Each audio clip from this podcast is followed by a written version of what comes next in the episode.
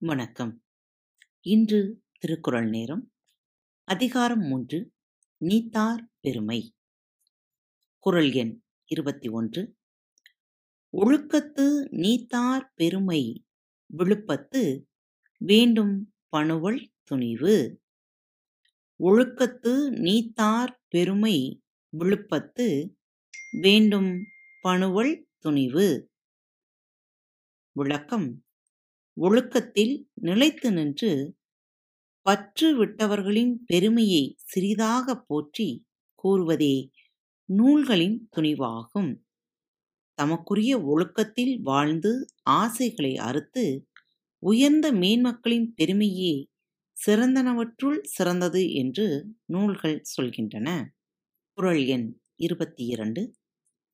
துறந்தார் பெருமை துணைக்கூறின் வையத்து இறந்தாரை எண்ணிக் கொண்டற்று. துறந்தார் பெருமை துணைக்கூறின் வையத்து இறந்தாரை எண்ணிக் கொண்டற்று.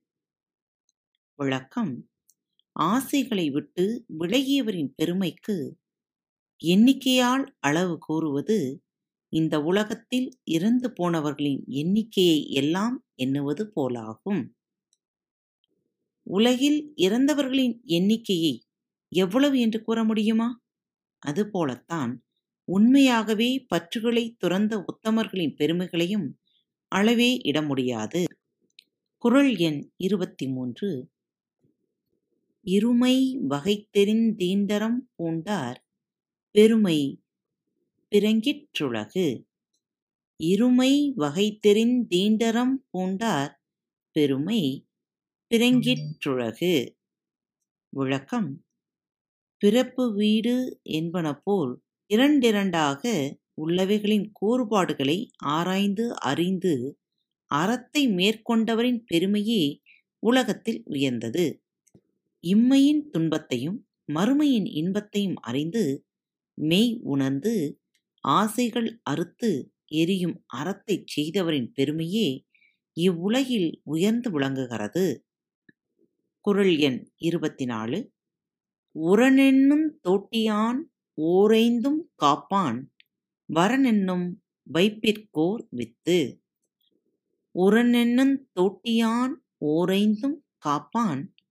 வரனென்னும் வைப்பிற்கோர் வித்து. விளக்கம். அறிவு என்னும் கருவியினால் ஐம்பொறிகளாகிய யானைகளை அடக்கி காக்க வல்லவன் மேலான வீட்டிற்கு விதை போன்றவன். மெய்.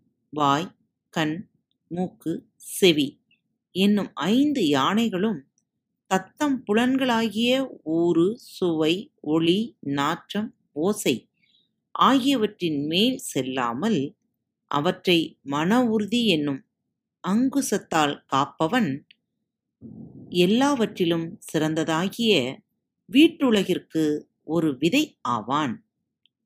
உறுதியென்ற அங்குசம் கொண்டு ஐம்பொறிகளையும் அடக்கி காப்பவன் துறவரம் என்னும் நிலத்திற்கு ஏற்ற விதையாவான்.